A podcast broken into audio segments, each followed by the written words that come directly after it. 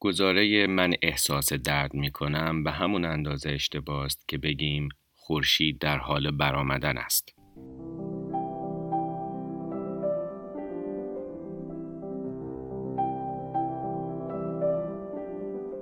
در قسمت ششم درس گفتارهای فلسفی پراکسیس من مجید هیدری نقل قولی از فیلسوف امریکایی ریچارد رورتی درباره خود رو برای شما توضیح میدم.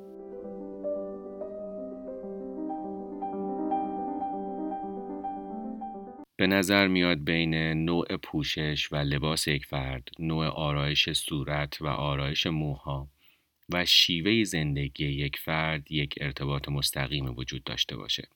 این ارتباط رو می‌تونیم با نگاه کردن به تاریخچه فردی و یا اجتماعی افراد مورد بررسی قرار بدیم.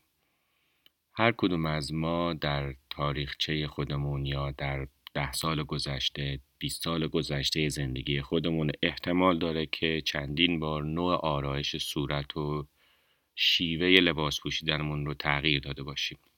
همچنین وقتی در سطح ملی به تاریخچه لباس و پوشش اقوام و ملت‌های مختلف نگاه می‌کنیم به خصوص در دو سده گذشته متوجه تغییرات عمده ای میشیم. در دو سده گذشته لباس پوشیدن یا نوع پوشش مردم دنیا به هم نزدیکتر شده البته.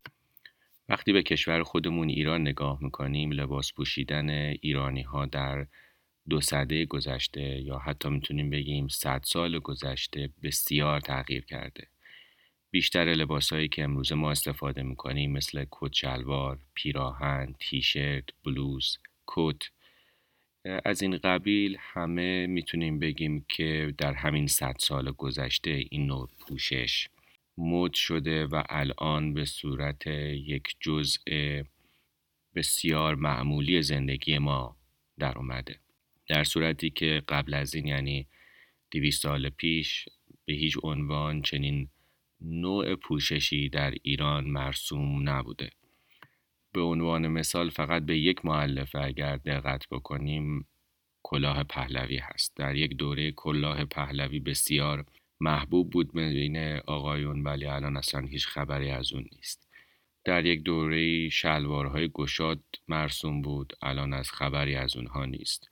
خوب که به تاریخچه مد و پوشش نگاه می‌کنیم تغییرات عمده ای رو در آن می‌بینیم تغییراتی که می‌تونیم بگیم یک قسمت عمدهش به خاطر تغییر شرایط فیزیکی به خاطر تغییر شرایط اجتماعی سیاسی و فرهنگی هست.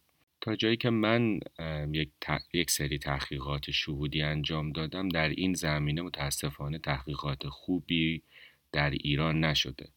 یک هیته تحقیقاتی بکر هست و میشه روی این کار کرد که دیدم یه سری افراد محققینی کار کردن در این زمینه اما خیلی هنوز جای کار داره که رابطه بین تغییرات شرایط اجتماعی سیاسی و فرهنگی جامعه رو با تغییرات نوع پوشش ایرانی ها بررسی بکنه. همکنون بعضی اقوام هستن مثل ترکمن ها یا کرد ها که همچنان اون نوع پوشش سنتی خودشون رو حفظ کردن. اما آن چیزی که برای من مهم است از تاریخچه لباس چه در سطح اجتماعی و چه در سطح شخصی تغییر این معلفه هست اگر به تاریخچه لباس چه در سطح اجتماعی نگاه بکنیم چه حتی به تاریخچه نوع پوشش خودمون دقت بکنیم متوجه این تغییر میشیم. می‌تونم اینطوری به صورت خیلی کلی یک دستبندی بکنم. در سطح فردی آدم هایی هستند که بعد از اینکه با خودشون کنار میان و به یک توازنی می‌رسه شخصیتشون یک نوع لباس رو انتخاب می‌کنن یا یک نوع پوشش رو انتخاب می‌کنن و سالهای سال همون رو ادامه میدن. از طرف دیگه دسته از آدما هستن که در طول عمر خودشون چندین بار ممکنه نوع پوشش یا آرایش صورت و مو خودشون رو تغییر بدن. بنابراین فعلا ما از بحث لباس همین رو داشته باشیم کافیه. مبنی بر اینکه دو گروه از آدم ها رو می‌تونیم تشخیص بدیم. گروهی از آدم ها که لباس پوشیدن نوع پوشش یا مدشون رو زیاد تغییر ندادن در زندگیشون و انسان هایی که این نوع پوشششون رو چندین بار تغییر دادن.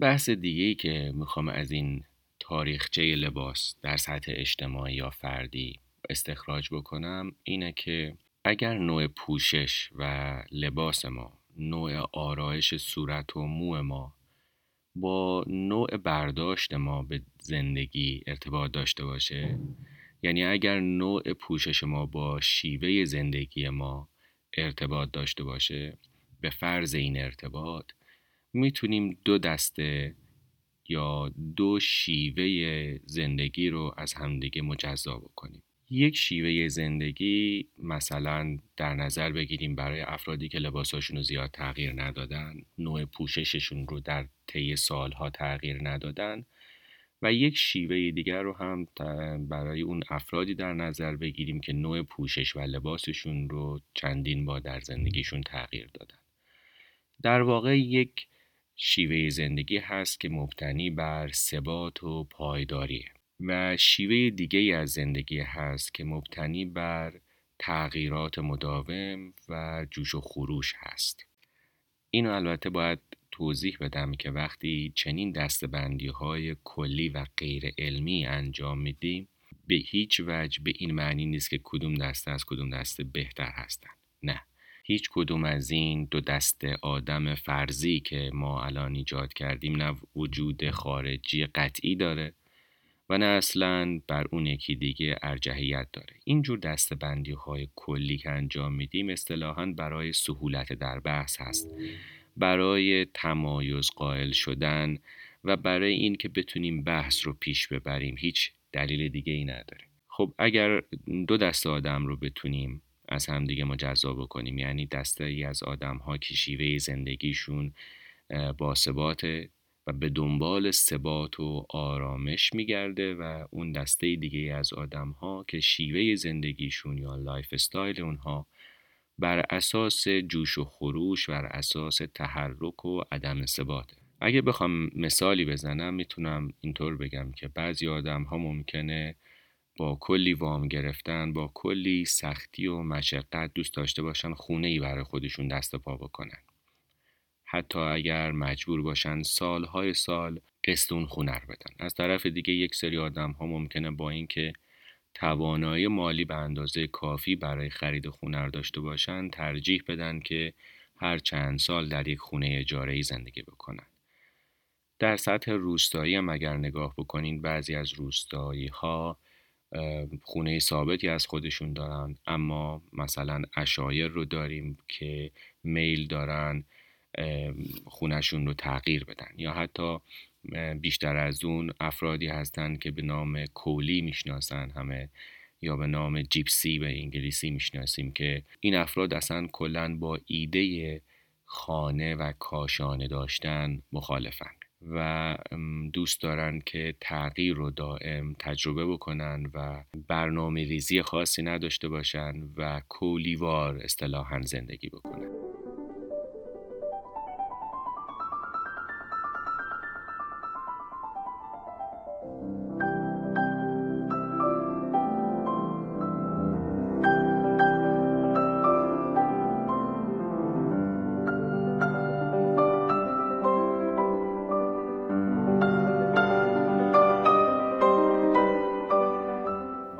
باز همین مثال رو یا این دو شیوه زندگی رو از هم تمایز بیشتری بدم می‌خوام ارجا بدم به یک خواننده ایسلندی به نام بیورک که آهنگی داره به نام شکارچی یا هانتر. ایده این آهنگ یا محتوای این آهنگ این هست که اگر سفر جستجو هست و قراره که در این جستجو من خانه ای رو بیابم من نمی‌خوام متوقف بشم. من می‌خوام برم شکار. من دوست دارم که شکارچی باشم و هیچ معلوم نیست کی برمیگردم خونه و چی با خودم میارم.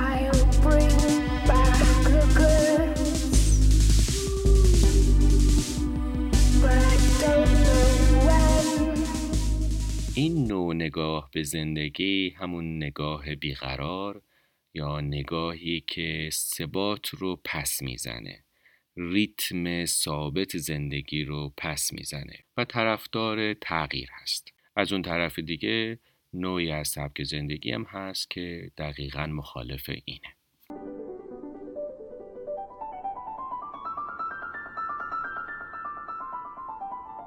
خب تا به اینجا ما لباس و تاریخچه فردی و اجتماعی لباس رو و تغییراتی که در این تاریخچه داره رو به شیوه زندگی آدم ها تعمیم دادیم. البته که این تعمیم تعمیم علمی نیست و فقط برای گفتیم سهولت در بحث هست. ما گفتیم آدم هایی هستند که لباساشون تغییر می‌کنه و به همون نسبت شیوه زندگی رو هم انتخاب می‌کنن که پر جنب و جوشه و آدم هایی هستن که شیوه یا نحوه لباس پوشیدنشون تغییرات آنچنانی در طول زندگیشون نداره و به همون نسبت هم شیوه زندگی با ثبات و پایداری رو میپسندن. باز هم می‌خوایم این رو تعمین بدیم و باز هم از لباس و تاریخچه لباس استفاده بکنیم. تاریخچه لباس پر هست از اختراعات مختلف. یعنی پر است از ابداعات جدید در تنپوش های مختلف از دوخت های مختلف از رنگ های مختلف از لباس های مختلف. بعضی از این اختراعات خیلی همهگیر شده و بعضی از اونا نه. می‌تونیم اصلا کچلوار رو مثال بزنیم دیگه. کچلوار یکی از اختراعاتی هست که یعنی اختراعاتی در مد و لباس هست که بسیار همهگیر شده و تقریبا دیگه الان هم استفاده می‌کنن. قاعدتا زمانی بوده که کت و شلوار رایج نبوده و الان کت و شلوار رایج شده و همه دارن استفاده می‌کنن. من می‌خوام این تغییرات رو و این ابداعات در دنیای مد و لباس و پوشش رو به ذهنیات آدم ها هم تسری بدم. دوباره تعمین بدم یعنی تغییرات لباس رو از شیوه زندگی به شیوه فکر کردن و بینش ما نسبت به دنیا. می‌خوام بگم که دو تا بینش نسبت به دنیا دو تا بینش کلی می‌تونیم متصور بشیم برای هر آدمی. یک شیوه نگاه به دنیا یا یک جهان بینی کلی نسبت به دنیا اینه که انسان به دنبال حقیقتی ازلی و ابدی باشه. انسان به دنبال حقیقتی با ثبات پایدار و همیشگی باشه. اصطلاحا درستی که همیشه درست باشه و اشتباهی که همیشه اشتباه باشه. در این صورت می‌تونه به این ثبات و پایداری دست بیاندازه و تمام زندگی خودش رو و تمام رفتار و گفتار خودش رو بر اساس این حقایق ثابت و پایدار برنامه ریزی بکنه. از طرف دیگه نوعی از بینش و یا جهان بینی هست مبتنی بر این که حقیقت پایدار و با ثباتی وجود نداره و این حقیقت همچون تاریخ لباس وابسته به فرهنگ، اجتماع، تاریخ و سیاست است.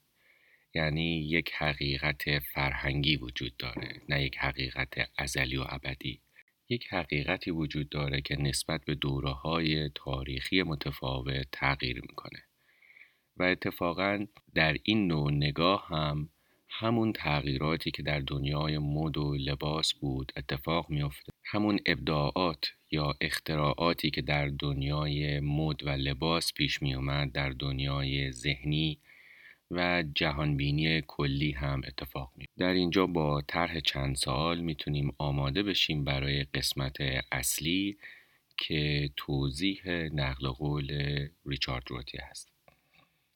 اگر از خودمون این سوالاتی که الان مطرح می‌کنم رو بپرسیم آماده فهم اون نقل قول از ریچارد روتی میشیم. اینکه چه نیازی به شناخت قطعی درونی وجود داره. چه نیازی هست که من خودم رو کامل بشناسم و به شناختی از خودم دست پیدا بکنم که تغییر نخواهد کرد؟ اصلا اینطوری بگم چه نیازی به شناخت و یقین وجود داره؟ شناختی که یقینی باشه شناختی که قطعی باشه چه نیازی به این وجود داره؟ چرا زندگی کردن در حالت تعلیق سخته؟ یعنی چرا در بیثباتی و تغییر زندگی کردن به نظر سخت میاد یا حداقل به نظر ما آدمای این دوره سخت میاد چرا نیاز داریم به جایی محکم دست بیاندازیم در زندگی خودمون آیا چنین نیازی رو در لباس ها یا لباس پوشیدنمون هم احساس می‌کنیم یا نه؟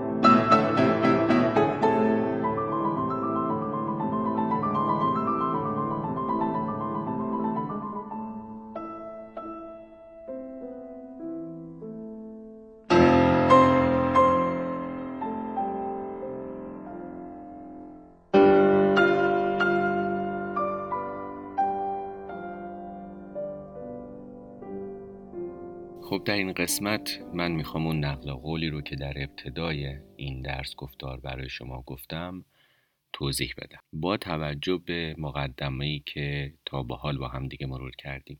این نقل قول رو من از کتاب فلسفه و آینه طبیعت نوشته ریچارد رورتی و ترجمه بسیار عالی آقای مرتزا نوری انتخاب کردم. این کتاب رو چاپ مرکز منتشر کرده. و این کتاب برنده جایزه هجدهمین دوره کتاب فصل جمهوری اسلامی ایران در حوزه فلسفه هم بوده در تابستان 1390 من می‌خوام نتایج این کتاب رو یعنی فصول آخر این کتاب رو برای شما توضیح بدم. از اون قسمتی که اصطلاحات فلسفی رو مرور کرده و نام فیلسوفای بزرگ رو آورده از اونها می‌خوام صرف نظر بکنم. اینو باید توضیح بدم که در علوم دیگه هم به همین شکل هست. یعنی در فیزیک، شیمی، ریاضی. به عنوان مثال ما نظریه نسبیت انیشتن رو اگر چند تا فیلم ببینیم چند تا آزمایش جلومون انجام بدن تا حدودی متوجه نظریه نسبیت انیشتن می‌تونیم بشیم. اما اگر قرار باشه که فرمول های اون نظریه هم برای ما باز بکنن قاعدتا باید فیزیکدان باشیم و ریاضی خیلی سطح بالایی داشته باشیم.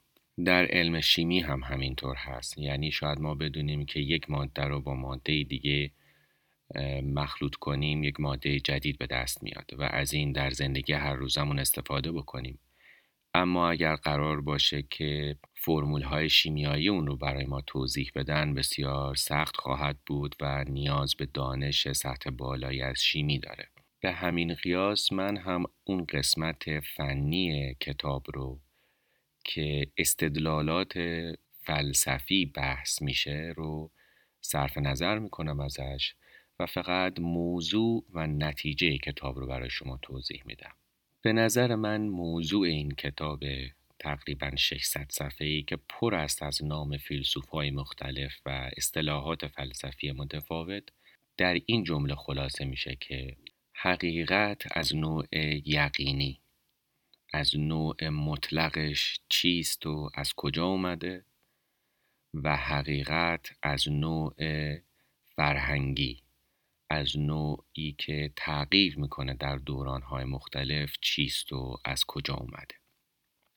می‌تونم بگم 80 درصد کتاب در مورد این مسئله است که بحث حقیقت یقینی از کجا اختراع شد. یعنی این جهانبینی این نوع جهانبینی که یک حقیقت ازلی و ابدی وجود داره که تغییر نمی‌کنه در دوره های مختلف چه کسانی مبدع یا مخترع این ایده بودند؟ از نظر ریچارد رورتی دو نفر یا دو فیلسوف مخترع یا مبدع این ایده بودند که حقیقتی وجود داره که یقینی هست باثبات هست پایدار هست و تغییری نمی‌کنه در دورانهای مختلف.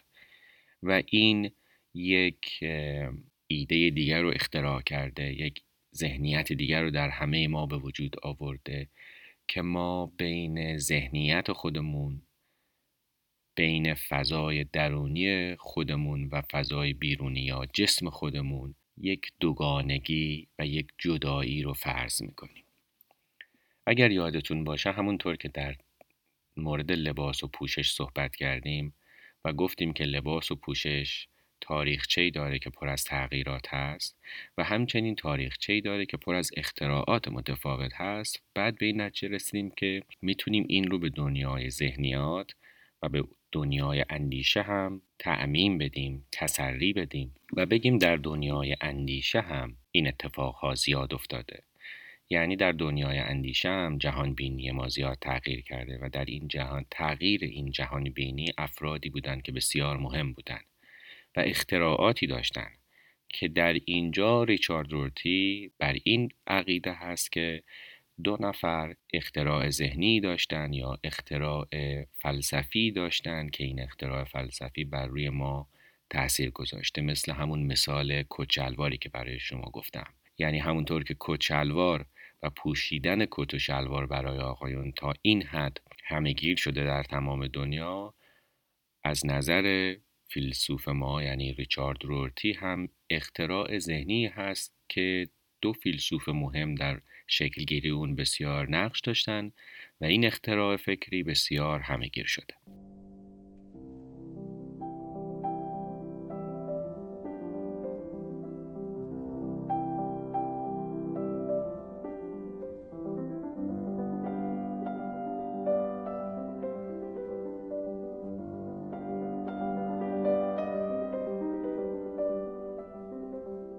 احتمالا شما در مورد نظریه مسل افلاتون شنیدید و کمی باش آشنایی دارید.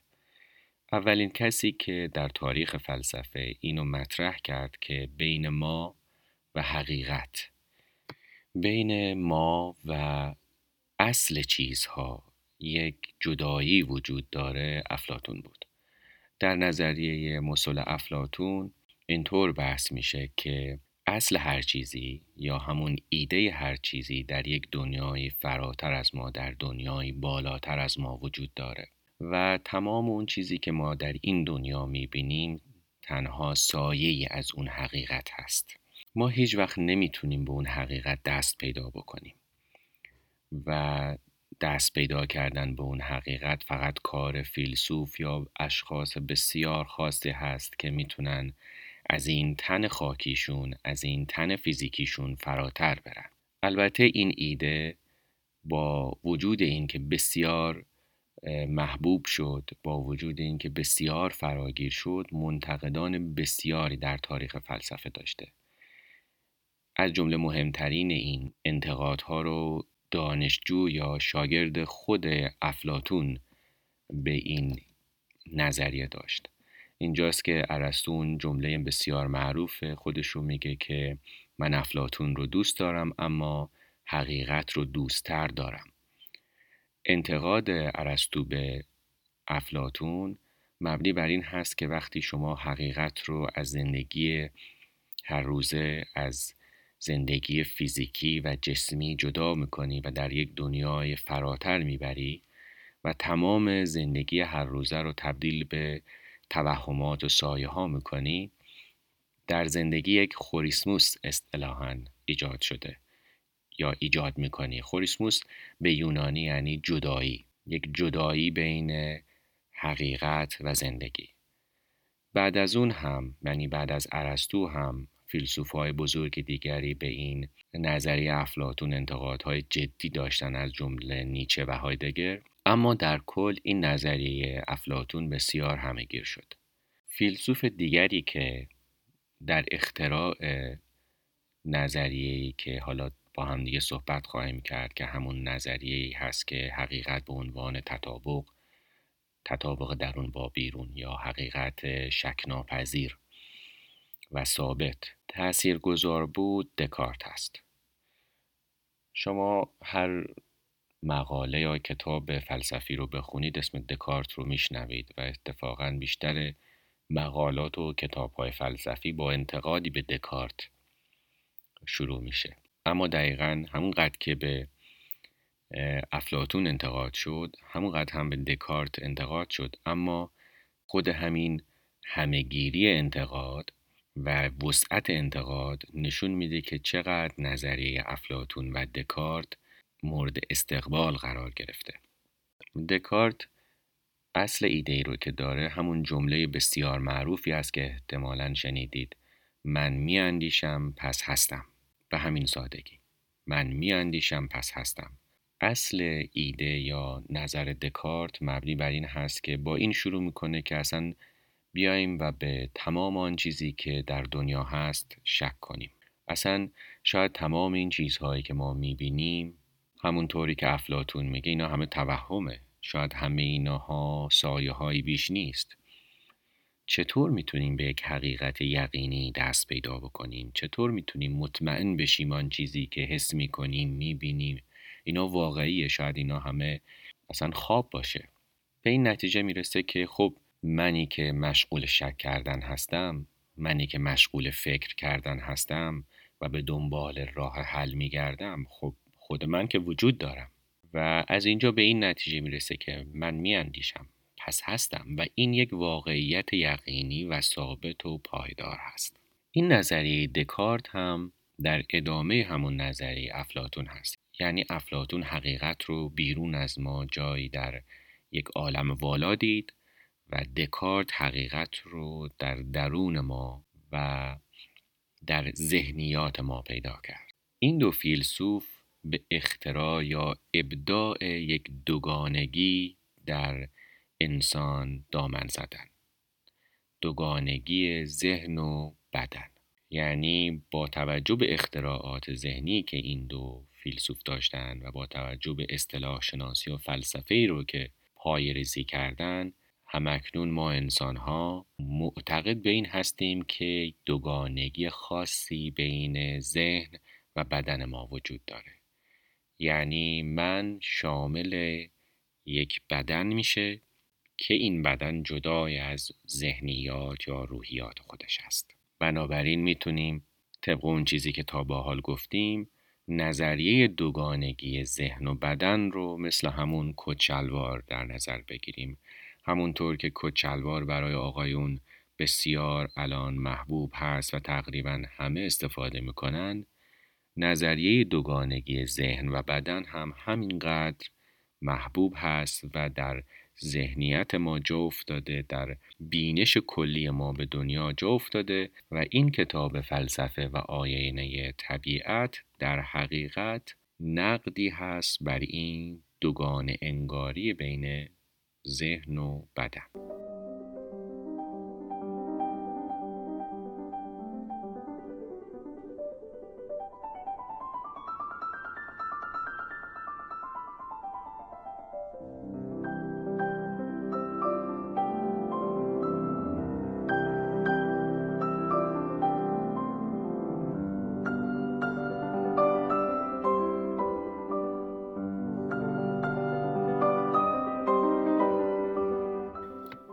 اصلا منظورم چیه که ما فکر می‌کنیم یا پیش فرضمون اینه که بین ذهن و بدن ما یک دوگانگی وجود داره؟ اینو می‌تونم با یک مثالی برای شما توضیح بدم. فکر کنید که یک بخاری روشن هست و من انگشتم و نزدیک به این بخاری می‌کنم چه اتفاقی میفته اگر من انگشتم و به این بخاری بچسبونم چه اتفاقی میفته همه ما می‌دونیم. من این اتفاق رو به سه گونه مختلف می‌تونم گزارش بکنم. یا بگم احساس درد دارم. یا بگم درد دارم.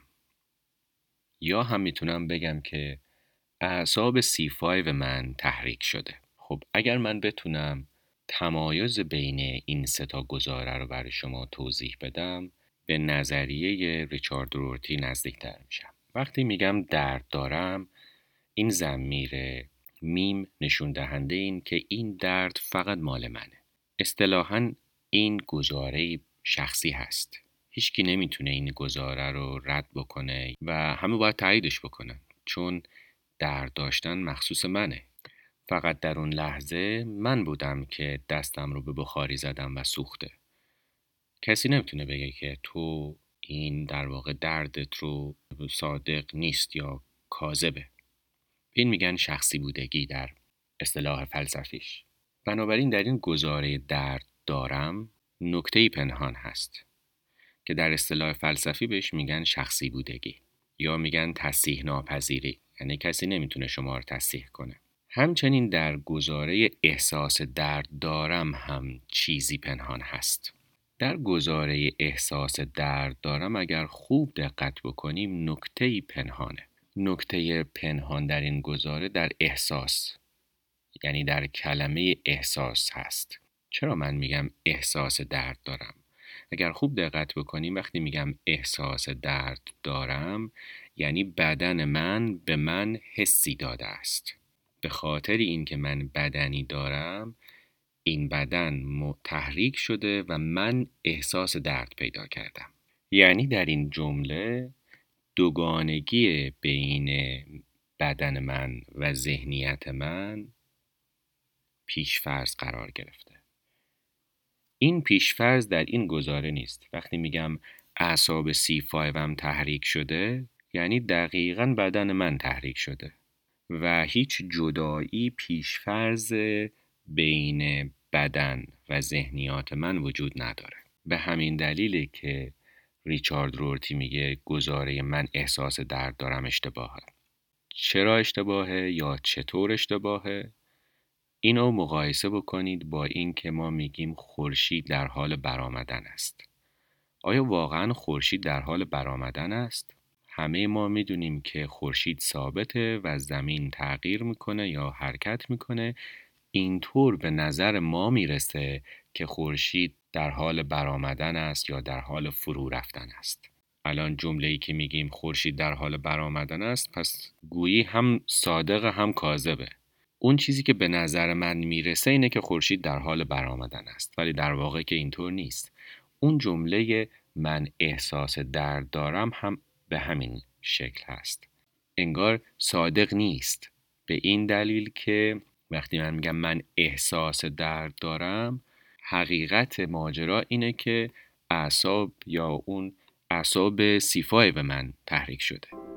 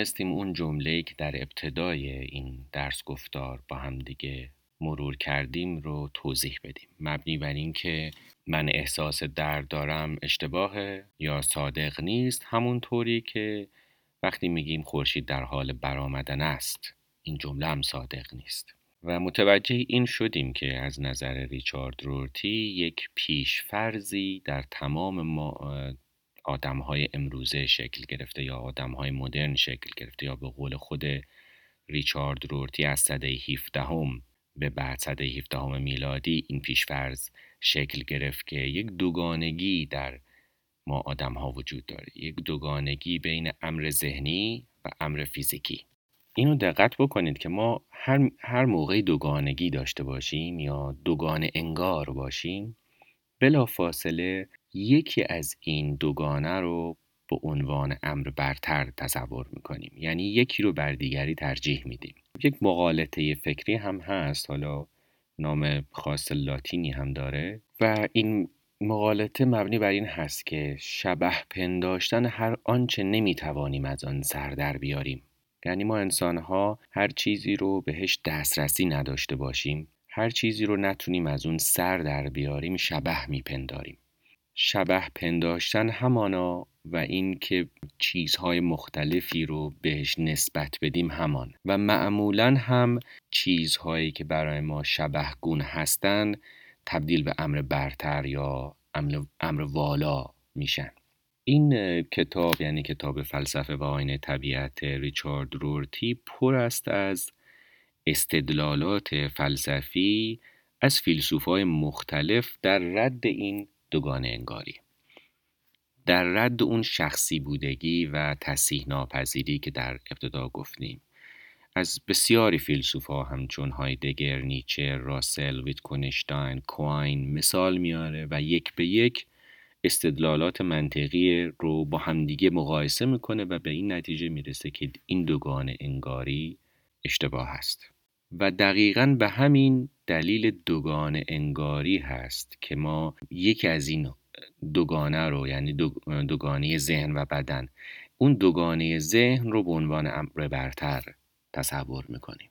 از نظر ریچارد رورتی وقتی ما ذهن رو امر برتر دانستیم مثل دکارت ذهن رو اون هیته دونستیم که حقیقت ثابت و پایدار درش قابل دسترسی هست به دنبال یقین میگردیم. اگر یادتون باشه در واقع افلاتون یا نظریه افلاتون به ما این رو گفت که حقیقت بیرون از ماست در یک دنیای بالا و یک دنیای برتر.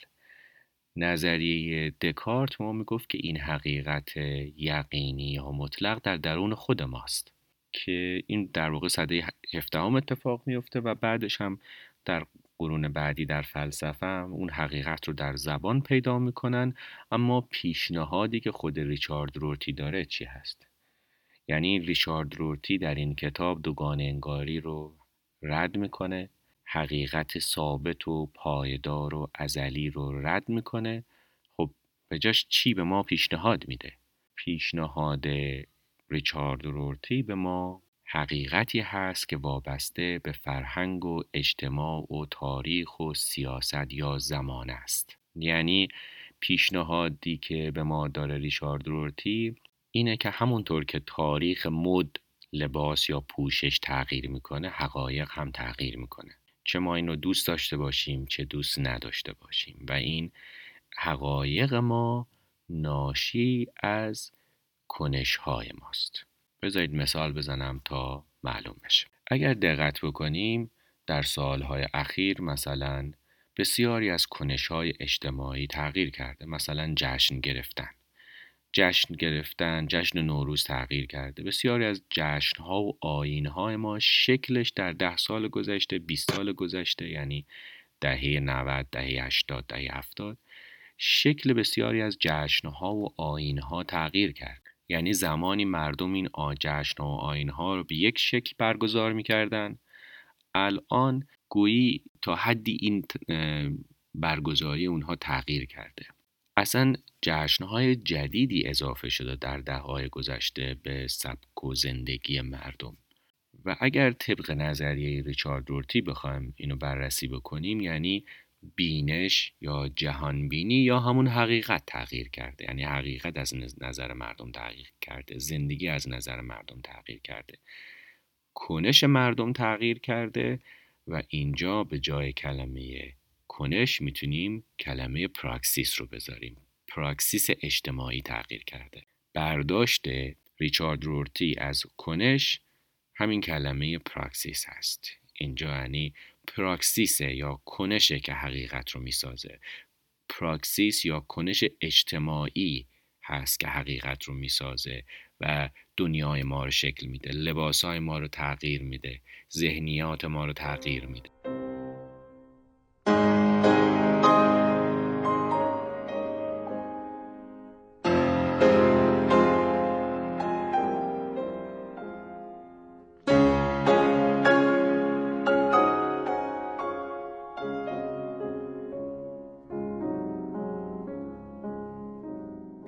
قسمت پایانی من اون خلاصه یا جنبندی همون کتاب فلسفه آینه طبیعت رو برای شما میگم که خود ریچارد روتی به این معتقده که اگر اون حقیقت یقینی حقیقت مطلق یا ثبات رو از جامعه بگیریم از افراد بگیریم یک خلایی به وجود بیاد. این خلا رو چطور می‌تونیم پر بکنیم؟ اگر حقیقت یقینی وجود نداشته باشه جای این رو چی می‌گیره؟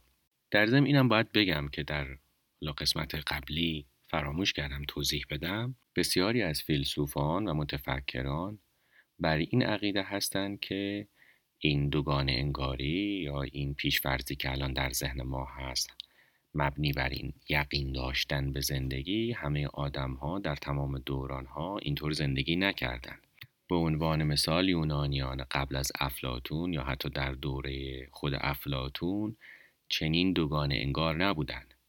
یا چنین به دنبال حقایق یقینی و مطلق نبودند و این اصلا به عنوان پیشرفت فکری نیست. یعنی به عنوان این که ما الان چون پیشرفته تر شدیم از لحاظ فکری یا ذهنی این مسئله برامون ایجاد شده و تمام اینها رو متفکرین مختلف در کتاب های مختلف بحث کردن. اما برگردیم به نتیجه گیری این قسمت. که اگر این حقیقت یقینی در کار نباشه اگر شک در کار باشه اگر تعلیق در کار باشه و این قرار باشه جهان بینی ما و حقیقتی که ما در زندگی مایل هستیم پیدا بکنیم تغییر بکنه یه خلایی در جامعه وجود میاد. ریچارد دورتی معتقده که این خلع رو باید گفتگو پر بکنه. یعنی حقیقت اون چیزی است که اغلای جامعه بهش دست پیدا می‌کنن. حقیقت ذات گفتگویی داره ذات کنشی داره و ناشی از کنش و گفتگو هست.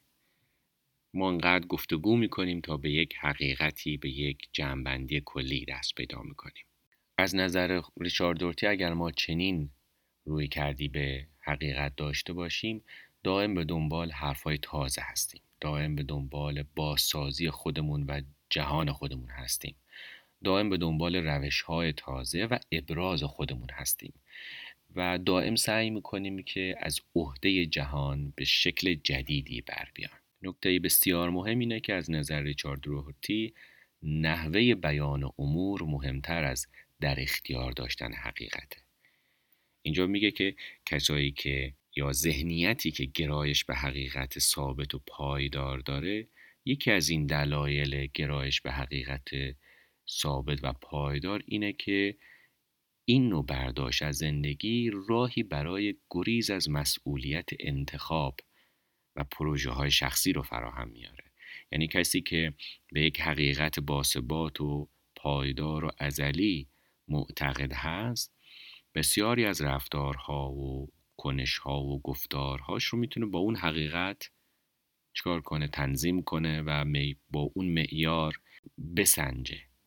اما کسی که به حقیقت به عنوان کنش به عنوان گفتگو اعتقاد داره در حقیقت به پرورش خودش اعتقاد داره و سعی می‌کنه با پرورش خودش با پیدا کردن راه های جدید اهداف نو واجه های نو و هیتاهای زندگی که تا به حال امتحان نشده خودش و در حقیقت زندگی رو کشف بکنه.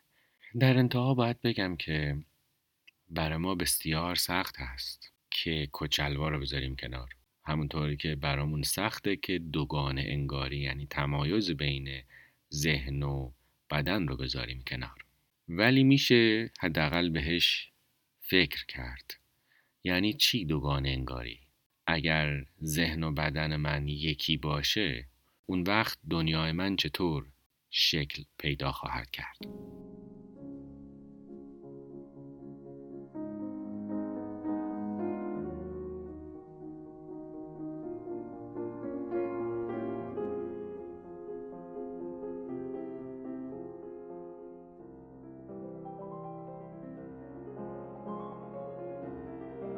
در نهایت باید بگم که من یک پادکستر ای نیستم و راستشو بخواین نمی‌خوام هم که باشم من سعی می‌کنم مجموعه درس گفتارهای فلسفی رو که اولا برای خودم مفید هست و بعد قصد دارم که اونها رو بعدا به صورت سخنرانی در کلاسام بگم در این مجموعه پراکسیس جمع بکنم.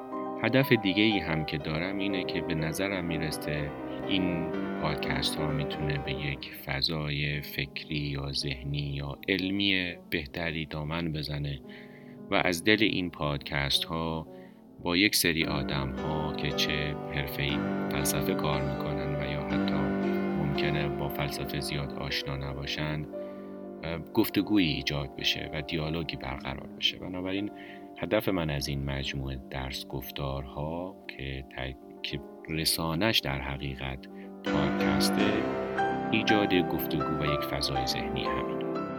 این سری پادکست ها هم که همونطوری که قبلا گفتیم می‌تونید از سایت SoundCloud یا Castbox گوش کنید. از کانال تلگرامی پراکسیس به انگلیسی دانلود کنید. یک صفحه یوتیوب هم برای این درس گفتارها ایجاد کردم که باز هم اسمش پراکسیس هست. امیدوارم بعدا بتونم محتواهای دیگه ای هم در اون صفحه یوتیوب بذارم. اگر به اون صفحه یوتیوب سری زدید لطفا سابسکرایب کنید و نظرات خودتون رو برای من بنویسید.